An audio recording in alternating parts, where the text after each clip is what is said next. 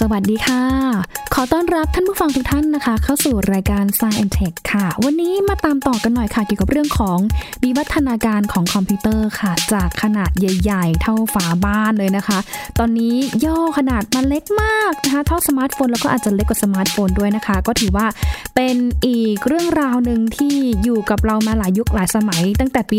1950 นะคะ จะเป็นอย่างไรตามต่อกับใน Science and Tech ค่ะ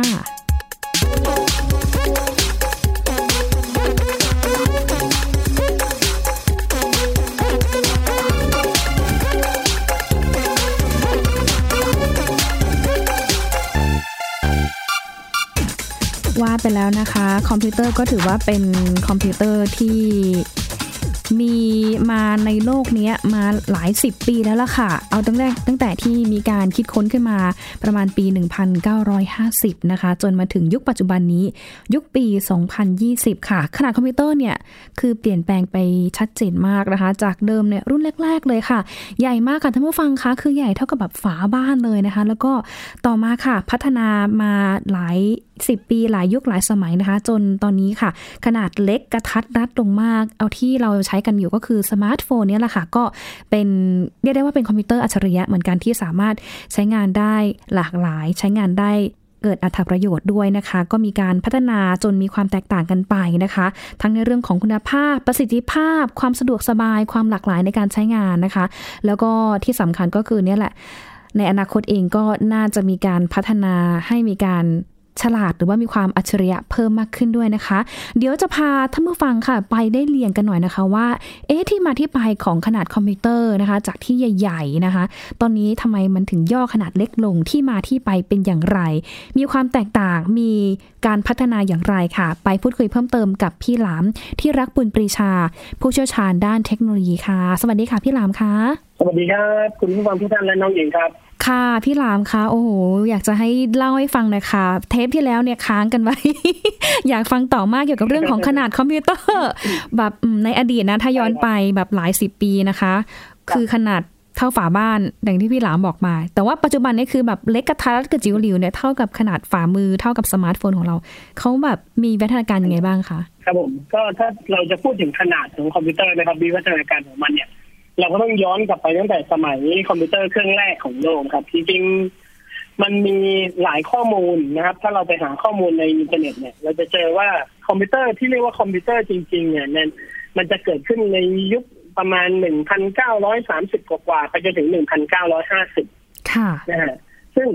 หลายคนก็เคลมว่าตัวเองคือคอมพิวเตอร์เครื่องแรกของโลก หลายคนก็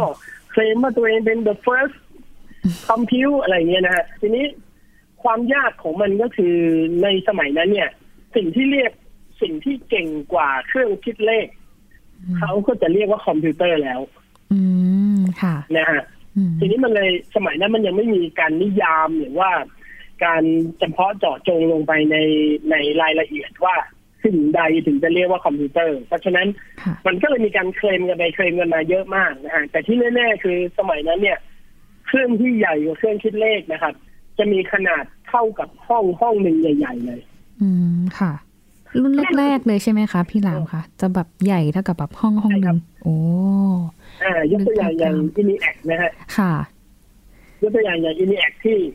ที่ในวงการหลาย ๆ วงการเนี่ยเขายอมรับว่า ENIAC คือเครื่องคอมพิวเตอร์เครื่องแรกของโลกค่ะนะฮะอืมประมาณปี1953นะครับ ENIAC เนี่ยมีขนาด คือคือจะวางจะประกอบเป็นเครื่อง ENIAC ได้เนี่ย ต้องใช้พื้นที่กว้าง50ฟุต ยาว50ฟุตกับค่ะห้าสิบคูณห้าสิบ50ฟุตนะครับแล้วค่ะใหญ่ขนาดไหนครับ ค่ะ ก็ใหญ่กว่าบ้านยิงอยู่นะ ถ้าเป็นคอนโดทุกวันนี้ค่ะ50ตารางเมตรนี่ผมว่า ผมว่าก็ราคาหลายล้านอยู่นะฮะถือเป็นค่ะคอนโดแบบว่าระดับสองห้องนอนแล้วนะฮะ50ตารางเมตรโอ้ทีนี้ถ้าใครจะแบบเหมือนสร้างคอมพิวเตอร์สมัยนั้นเนี่ยต้องมีพื้นที่ด้วยนะคะพี่หลามใช่ครับแล้วค่ะมันลงทุนมหาศาลค่ะคือสิ่งที่คอมพิวเตอร์สมัยนั้นต้องใช้พื้นที่เยอะเนี่ย มันเป็นเพราะว่าสิ่งที่จะสร้างเลขศูนย์เลขหนึ่งให้เขาได้เนี่ย มันคือทรานซิสเตอร์ ซึ่งสมัยนั้นนะเขาใช้หลอดไฟครับค่ะหลอดไฟเป็นทรานซิสเตอร์ คือนักวิทยาศาสตร์สมัยก่อนก็คิดง่ายๆหลอดไฟเปิดคือหนึ่งค่ะหลอดไฟปิดคือศูนย์ค่ะอ่านะฮะอืมเพราะฉะนั้นมันต้องมีหลอดไฟจำนวนเป็นหมื่นหมื่นๆหลอดครับ อย่างเจ้าเครื่อง ENIAC เนี่ย จะสามารถคำนวณตัวเลขบวกลบคูณหารพิมพ์เป็นตัวหนังสือได้เก่งกว่าเครื่องคิดเลขค่ะนะฮะมันต้องมีทรานซิสเตอร์ทั้งหมดหนึ่งหมื่นเจ็ดพันห้าร้อยหลอดหนึ่งหมื่นเจ็ดพันห้าร้อยหลอดนะฮะ ถึงจะได้คอมพิวเตอร์มาหนึ่งเคนี่รื่องนี่นะครับที่อืมใช่ที่ทำให้มันสามารถประมวลผลได้ มันก็เลยกินพื้นที่เยอะมากครับหมดไปกับการวางไอ้เจ้าหลอดไฟตัวเนี้ยอืมนะฮะค่ะแล้วก็น้ำหนักเยอะมากนะครับเนื่องจากมันต้องมีแผงวงจร แล้วก็มีชุด capacitor เพื่อป้องกันควบคุมแรงจ่ายไฟอะไรอย่างนี้นะฮะค่ะเจ้า ENIAC เนี่ย วางอยู่บนพื้นที่ขนาด 50 ฟุตคูณ 50 ฟุต ใช้น้ำหนัก ทั้งหมด30ตันครับ อืม ค่ะ ถ้าเป็นถ้าเป็นคอนโดสมัยใหม่ ใช้คอนกรีตสำเร็จรูปวางเลยนะฮะอืมอาจจะถล่มได้นะฮะทะลุลงไปชั้นล่างได้ โอ้หนักมาก แล้วใหญ่ load ค่ะ loading weight นี่ค่ะทุกวันนี้มันมันเราเราใช้อยู่อาศัย เราก็ไม่ได้มี loading weight เยอะขนาดนั้นนะครับมอันนี้สามสิบตันเนี่ยต้องวางอยู่บนพื้นเท่านั้นครับไม่สามารถอยู่บนอาคารได้ ค่ะ โอ้คือใช้หลอดไฟแบบหนึ่งหมื่นเจ็ดพันห้าร้อยหลอดอะไรเงี้ย คือแสดงว่าเขาต้องใช้พลังงานมากใช้ไฟฟ้ามากเนี่ยค่ะพี่หลามโอ้โห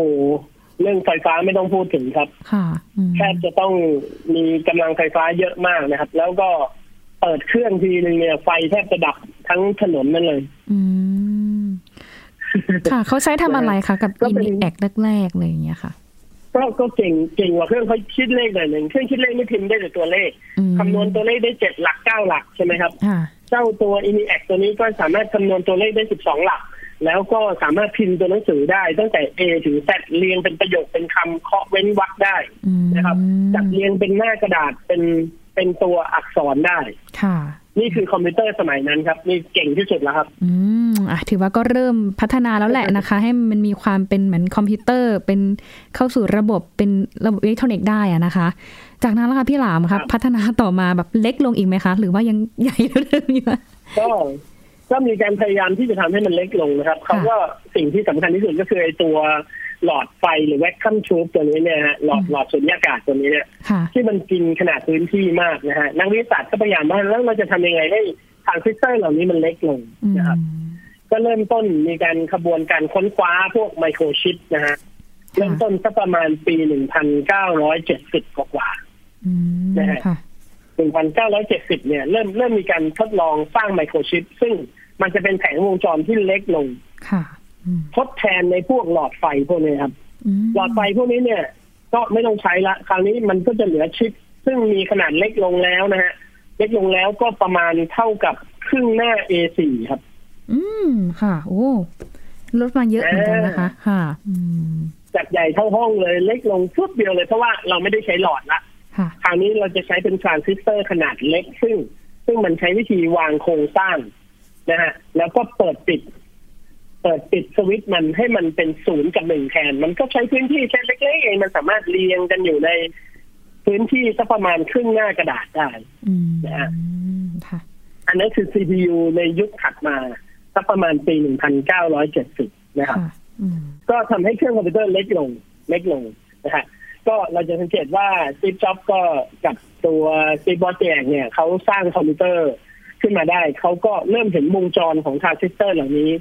เขาก็สามารถเขียนผังสำหรับทำ CPU เองได้อืมแล้วในสมัยนั้นเนี่ยเขาก็ไปจ้าง Motorola ครับเพื่อที่จะทำ CPU ให้กับเครื่องคอมพิวเตอร์ Apple เครื่องคอมพิวเตอร์ Apple จึงมีขนาดสามารถเล็กพอที่จะวางบนโต๊ะได้อืมค่ะ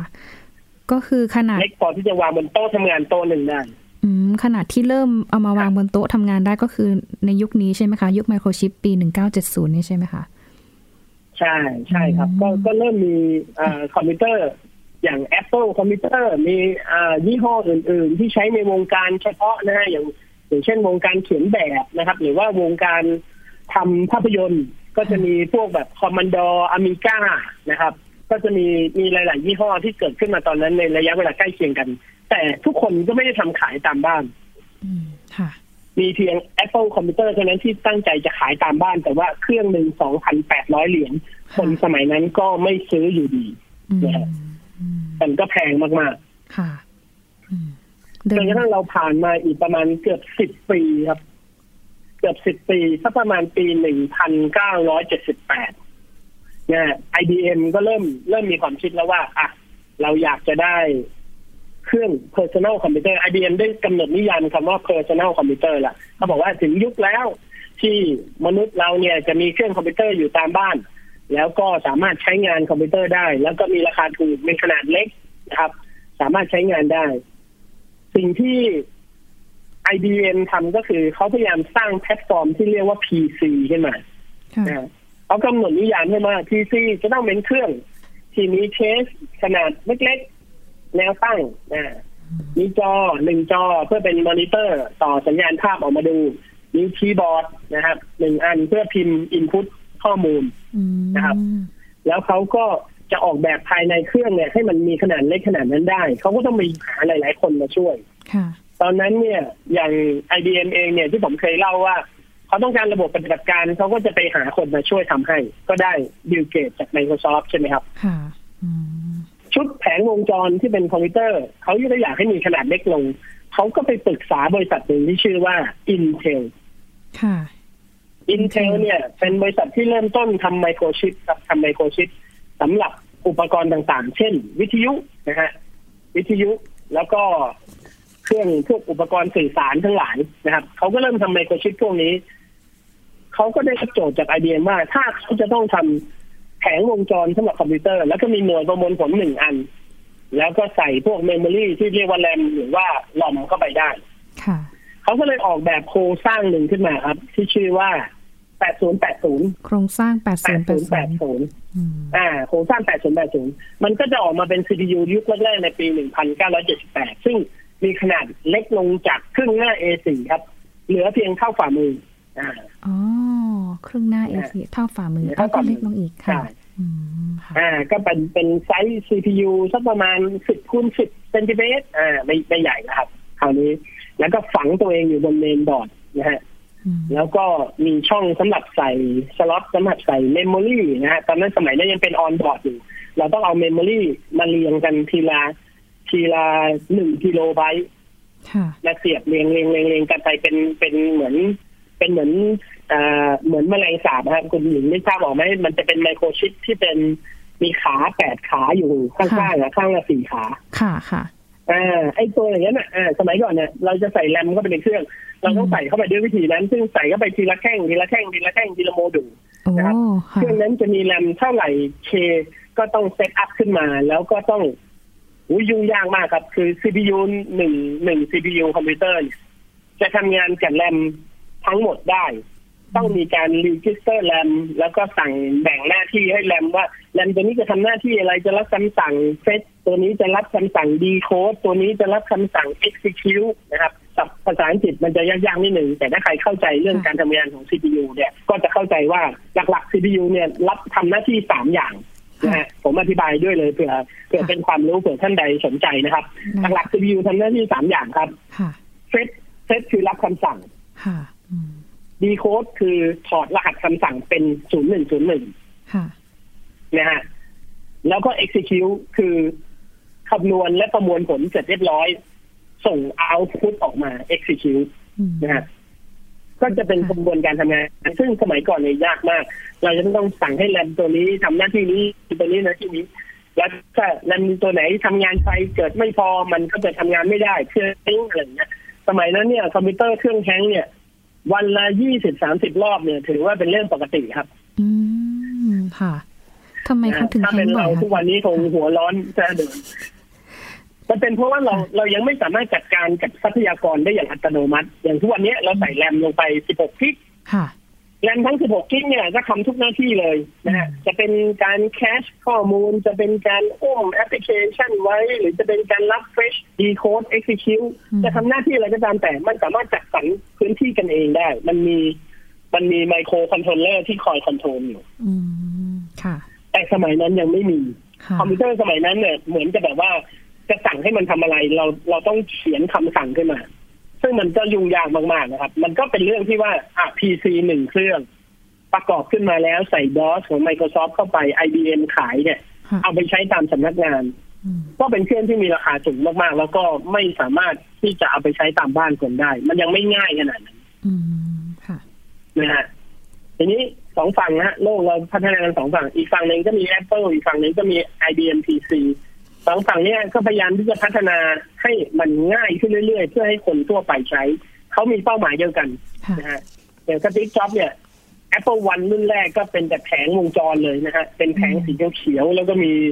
ชุด IC มีชุดอุปกรณ์ electric เยอะแยะเต็มไปหมดเลยลอยลอยเด่นเป็นตระหง่านเลย รุ่นที่สองก็เริ่มมีฝาครอบครับ เริ่มมีฝาครอบ ตัวจอก็เริ่มเริ่มใช้จอที่เป็นจอมอนิเตอร์นะฮะ จอสมัยนั้นก็จะเป็นจอหนาๆหน่อยที่เขาเรียกว่าจอหลอดแก้วนะครับเขาเรียก CRT ค่ะเนี่ยจอหลอดแก้วยุคแรกๆนะครับค่ะ แล้วพอพอ Apple เริ่มคิดค้นว่า เอ๊ะเครื่องคอมพิวเตอร์มันควรจะใช้ง่ายแบบขนาดที่ว่า คนใช้ไม่เป็นเลยก็ต้องก็ต้องใช้ได้ค่ะนะฮะคนทั่วไปไม่มีความรู้เรื่องโค้ดคอมมานด์ครับ จะไม่สามารถมาพิมพ์ได้ว่า dir directory slash slash ใส่คำสั่งนู้นเข้าไปพิมพ์อะไรเงี้ยไม่มีใครเรียนรู้ได้ขนาดนั้นค่ะ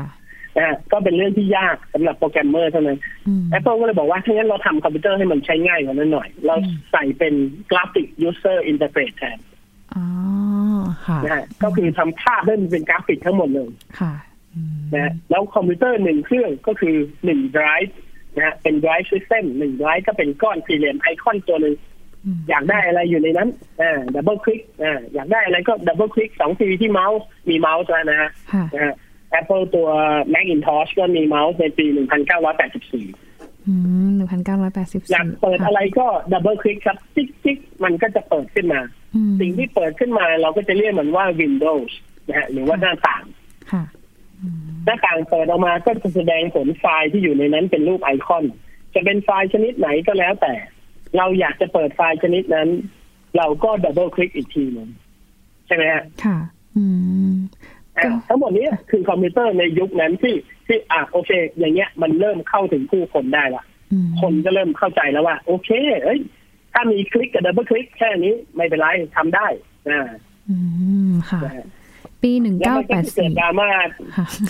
อ่าหนึ่งเก้าแปดสี่แล้วมันก็จะเกิดดราม่าที่ที่บิลเกตส์ก็เริ่มฝั่งนู้นก็มี DOS ใช่ไหมฝั่งไอเดนไอเดนพีซียังยังไม่มีไอตัวไอตัว user เม e เ o เขาก็อยากทำเป็น Microsoft Windows เขาก็พยายามอย่างที่ผมเล่าไปนะ พยายามจนกระทั่งได้มาเป็น Microsoft Windows ซึ่งกว่าจะได้ก็ปีหนึ่งพันเก้าร้อยเก้าสิบสามเนี่ยอ่าใช้เวลาอีกเกือบสิบปีนะกว่าทางฝั่ง PC จะรุ่งเรืองขึ้นมาได้ ซึ่งในยุคนั้นเนี่ย คอมพิวเตอร์ก็เริ่มเริ่มกำหนดสัดส่วนของขนาดคอมพิวเตอร์ละนะครับอินเทลก็ได้กำหนดมาตรฐานของเคสคอมพิวเตอร์เนี่ยไอ้เจ้ากล่องสี่เหลี่ยมสี่เหลี่ยม ข้างในบรรจุเมนบอร์ดบรรจุ CPU บรรจุฮาร์ดดิสก์ทุกอย่างอยู่ในนั้นเนี่ยอินเทลก็เรียกสิ่งนี้ว่ามาตรฐานที่เรียกว่า form factor ATX นะฮะ form factor ATX ใช่ไหมคะ ATX ค่ะ ใช่ครับ เจ้า ATX เนี่ยมันคือขนาดมาตรฐานของเครื่องคอมพิวเตอร์เพื่ออะไร เพื่อที่ว่าเราจะได้กระจายความรู้ความสามารถเนี่ย ให้คนอื่นช่วยกันผลิตได้นะอินเทลก็ไม่ได้อยากจะผลิตมาเธอร์บอร์ดอยู่คนเดียวนะลำพังผลิต CPU ก็ผลิตไม่ทันแล้ว ถ้าต้องไปผลิตเมนบอร์ดด้วย ไปผลิตส่วนอื่นๆด้วย มันก็จะยุ่งยากมากๆนะ ก็เริ่มก็เริ่มกระจายนะพอมันมีขนาดที่แน่นอนมีมีมีรูปแบบที่แน่นอน เราก็จะกระจายไอ้เจ้าตัว form factor ตัวนี้ไปให้ผู้ผลิตรายอื่น ก็เกิดผู้ผลิตเยอะแยะขึ้นมากมายครับ Hewlett-Packard Compaq นะฮะหลายๆยี่ห้ออย่าง IBM เองก็เริ่มผลิตเมนบอร์ด แล้วก็ชิ้นส่วนคอมพิวเตอร์ด้วยตัวเอง ทุกคนก็จะยืนอยู่บนแพลตฟอร์ม ATX นะฮะ ซึ่งมันจะเริ่มต้นสักประมาณปีหนึ่งพันเก้าร้อยเก้าสิบกว่านะฮะแล้วพอเราโลกเรามี Microsoft Windows นะฮะทุกคนก็เริ่มใช้งานได้ง่ายขึ้นนะฮะเพราะว่าน้อยคนที่จะมีประสบการณ์บน Apple Macintosh อย่างผม เพราะว่าเครื่องคอมพิวเตอร์เครื่องละสองแสนกว่าเนี่ยมันยากมากที่ใครจะมีได้ อืมค่ะ พี่หลามขอถามนึงค่ะ ถ้าฝั่งฝั่งหนึ่งคือหลังจากที่ที่ Intel อะค่ะ เขาประกาศให้เป็นขนาดมาตรฐานของตัวตัวเคสคอมพิวเตอร์ Form Factor ATX แล้วเนี่ย ทางฝั่งของ Apple เองเขาเขาต้องทำตามได้ไหมคะ ขนาดมาตรฐานที่ทาง Intel เขากำหนดเอาไว้ ไม่ครับ Apple ไม่เคยอยู่ในมาตรฐาน ATX เลยครับ Apple อยากจะออกแบบรูปทรงยังไงก็ได้จะใหญ่จะสูงแค่ไหน ก็ได้จะสังเกตว่าเครื่องคอมพิวเตอร์ของของ Apple เนี่ย ไม่เคยมีรูปทรงที่จำกัดหรือว่า ไม่เคยอยู่ในขนาดมาตรฐานใดๆเลย อืมค่ะ รุ่นนี้อาจจะออกมาเป็นแบนๆนะครับ คือคือ Apple เนี่ยหลากหลายมากนะฮะออกแบบเคสเป็นทรงแบนๆตัวถังนะครับเป็นทรงแบนๆแล้วก็เอาจอมาวางบนเครื่องก็มีอ๋อค่ะ อืมอ่าออกแบบเป็นทรง tower แนวตั้งวางข้างๆเหมือน PC ก็มี อืมค่ะ นะ Apple ไม่ได้ยืนอยู่บนมาตรฐานชาวบ้านเขาเลย เพราะว่าเขาไม่ได้ใช้ชิ้นส่วนเดียวกันกับชาวบ้าน เขาไม่ต้องไปซื้อชิ้นส่วนมาจากใคร เขาใช้ชิ้นส่วนของเขาเองทั้งหมดนะเขาสามารถออกแบบให้มันใหญ่เล็กแค่ไหนก็ได้นะฮะเราจะเห็นว่าช่วงหนึ่งเนี่ย พอพอช่วงหลังๆมาแล้วนะครับสักประมาณปีแบบ ปีเท่าไหร่ล่ะ ปีสักปีสองอ่าสักประมาณปลายปลายปีสองพันปีหนึ่งพันเก้าร้อยเก้าสิบเก้าอะไรเงี้ยเราก็จะเห็นเครื่องคอมพิวเตอร์ที่แบบช็อกโลกทั้งโลกเลยก็คือ iMac ค่ะอ่า iMac นี่มันคือ concept ที่ตอนหลังทางฝั่ง PC เนี่ยเขามาตั้งเป็น all in one PC ทีหนึ่งอืมค่ะแต่คนที่ทำออกมาทีแรกๆเลยเนี่ยก็คือ Apple เนี่ยครับออก iMac มานะฮะดีไซน์โดยเซอร์โจนาธานไอฟ์นะครับ ซึ่งมันเป็นยุคที่ประมาณ 1997-98 ก็คือซิจ็อบเนี่ยกลับมาจากการโดนในประเทศ ออกจากบริษัทตัวเองละอ่านะฮะคือ มีเรื่องตลกเล่าให้ฟังนิดนึงออก sideway นิดนึงก็คือ คือพอสตีฟจ็อบเขาโดนไล่ออกไปเนี่ยเขาก็งอนเลยนะเขาไม่คิดจะกลับมา Apple อีกเลยแต่เขายังมีหุ้นอยู่นะเขายังมีหุ้นส่วน Apple อยู่ แต่เขาไม่ได้บริหารแล้วไม่ได้สิทธิ์บริหารเขาก็ไปเปิดบริษัทเยอะแยะมากมายนะครับ สร้างสิ่งต่างๆมาให้ในโลกนี้เยอะแยะเลยไปเปิดบริษัท Next Computer สร้างเครื่องคอมพิวเตอร์ที่เหมือนกับ Apple Macintosh เลย แต่ไม่ได้ชื่อ Apple แค่นั้นเองนะ Next Computer ก็แพงแพงแพงเครื่องหนึ่งเป็นแสนเหมือนกันครับแล้วก็ขายไม่ค่อยดีตามสไตล์สตีฟจ็อบค่ะ คือเป็นคนมีความคิดดีนะเขาก็เลยแบบว่าใช่ใช่แต่ว่าแต่ว่าไอ้ตัวเครื่องเน็กเนี่ยมันเก่งมาก มันมันมีความสามารถทางด้านกราฟิกสูงมาก ในในยุคนั้นแอนิเมชันทำด้วยคอมพิวเตอร์ก็เริ่มมาแล้วนะฮะ สตีฟจ็อบเขาเขาก็ไปไปยุ่งกับวงการหนังครับนะฮะเขาไปร่วมมือกันกับค่ายหนัง Walt Disney สร้างเป็นสตูดิโอแอนิเมชันขึ้นมาเพื่อสร้างหนังการ์ตูนให้ Walt Disney นะครับ นั่นก็คือ Pixar Pixar Animation ที่สร้าง Toy Story เป็นเป็นแอนิเมชันเรื่องแรกของโลกที่เป็นสามมิติสมบูรณ์แบบ แล้วก็ run ด้วยระบบคอมพิวเตอร์กราฟิกทั้งหมด โดยที่ไม่ได้ใช้คนวาดเลยโหเก่งมาก Toy Story ก็เป็นแบบโอ้เป็นประวัติศาสตร์ของวงการกราฟิกคอมพิวเตอร์เลยค่ะนะฮะ Toy Story ก็โด่งดังมากนะฮะแล้วตอนหลังหลาย ๆ บริษัทก็มาซื้อต่อไปอีกทีหนึ่งสตีฟจ็อบก็ขายต่อไปแล้วเขาก็กลับมาทำ Apple ตอนกลับมาทำ Apple เนี่ยเขาก็สร้าง ฟอร์มใหม่ขึ้นมา อันดับแรกก็คือ iMac เนี่ยครับ iMac เป็นเครื่องจอโค้งๆไปข้างหลังแล้วทั้งคอมพิวเตอร์อยู่ในนั้นหมดเลยครับ ทั้งเคส ทั้ง CPU แรมแรมฮาร์ดดิสก์ทั้งหมดอยู่ในจอเดียวกันเลยอืมเขาอินดี้มากเลยนะจำได้เนี่ย ที่เป็นเครื่องใส ๆ มีหลาย ๆ สีอะจำได้ค่ะตัวแรกเลยแต่ว่าถ้าเป็นคนคนที่ใช้ค่ะคนที่ใช้งานส่วนใหญ่เนี่ยเขาจะคุ้นกับทางฝั่ง IBM มากกว่า เพราะว่า คืออย่างอย่างที่พี่หลามเคยบอกเทปที่แล้ว คือ IBM เขาตีตลาดไปทั่วโลกแล้ว แต่ทีนี้พอบางคนเขามาเจอของ Apple ของ iMac หรือว่าของ Next อะไรเงี้ย จะดูแปลกตาไปแล้วบางคนอาจจะไม่คุ้นเคย ทีนี้พี่หลามขออภัยค่ะวันนี้ เวลามด แต่อยากยังไม่ได้ไปไหนเลย ใช่ค่ะ แต่อยากฟังต่อมากเดี๋ยวขอทำไมผมเป็นคนเล่ายาวอย่างนี้แต่สนุกค่ะฟังเพลินนะคะทำให้เรารู้แบบรู้แต่ละไซส์ของคอมพิวเตอร์อะไรเงี้ยค่ะ เดี๋ยวเทปหน้าจะให้พี่หลามต่อใช่ภาคสองค่ะมาถึงปีหน้าผมค่ะ เดี๋ยวสัปดาห์หน้าผมจะไปเรื่องโน้ตบุ๊กบ้างแล้วกัน เพราะว่าโน้ตบุ๊กได้มันก็ยุคแรกๆก็ก็ตลกเหมือนกันก็อันใหญ่ๆเหมือนกันได้เสร็จแล้ค่ะวก็ค่อยๆเล็กลงเล็กลงเล็กลงจนกระทั่งบางๆจนถึงทุกวันนี้นะได้ฮะค่ะ แต่วันนี้ทีเรานี้ผมค่ะสรุปสั้นๆนะฮะไอตัวไอตัว ATX เนี่ยมันมันเป็น form factor ที่มนุษย์ใช้มานานมากหลายสิบปีมากครับค่ะก่อนที่เราจะค่อยมีไซส์เล็กลงเล็กลง ซึ่งมันไม่ค่อยสำคัญละนะฮะอืมีเป็นไมโคร ATX มีเป็น Flex ATX เอาไว้ทำ home theater แล้วก็มีเป็นเครื่อง ITX เล็กๆเลยฮะพวกคอมพิวเตอร์จิ๋วอืมๆพวกนั้นก็ก็ถือว่าเป็นการพัฒนาแล้วล่ะ ผมว่ามันไม่ได้มีอะไรตื่นเต้นมาก อืมค่ะอ่าแต่อย่างน้อยก็นะฮะเห็นครับผมการเปลี่ยนแปลงของคอมพิวเตอร์นะคะ จากแบบใหญ่ๆ50คูณ50ฟุต อย่างเงี้ยค่ะ ตอนนี้คือย่อขนาดมาเป็นครับคอมพิวเตอร์เล็ก ๆ ที่เราใช้งานได้หลากหลายมากขึ้น ถึงว่าถึงแม้ว่าจะแบบขนาดเล็กกว่ารุ่นแรก ๆนะคะ แต่ว่าประสิทธิภาพมันเนี่ยก็คือใช้งานได้แบบ จิ๋วแจ๋วมากทีเดียวนะคะ วันนี้หมดเวลาแล้วค่ะ เดี๋ยวใช่ครับเทปหน้านะคะ เดี๋ยวพี่หลามจะมาเล่ากันต่อเกี่ยวกับวิวัฒนาการของคอมพิวเตอร์ทั้งโน้ตบุ๊กนะคะรวมไปถึงขนาดคอมพิวเตอร์ไซส์ต่างๆ ด้วยนะคะ ว่าทำไมเขาถึงเล็กลง แล้วเล็กลงเนี่ยจะจิ๋วจะแจ๋วจะเจ๋งกว่าเดิมยังไงค่ะ ช่วงนี้หมดเวลาแล้วค่ะ ต้องลาทุกท่านผู้ฟังทุกท่านไปก่อนนะคะ สวัสดีค่ะ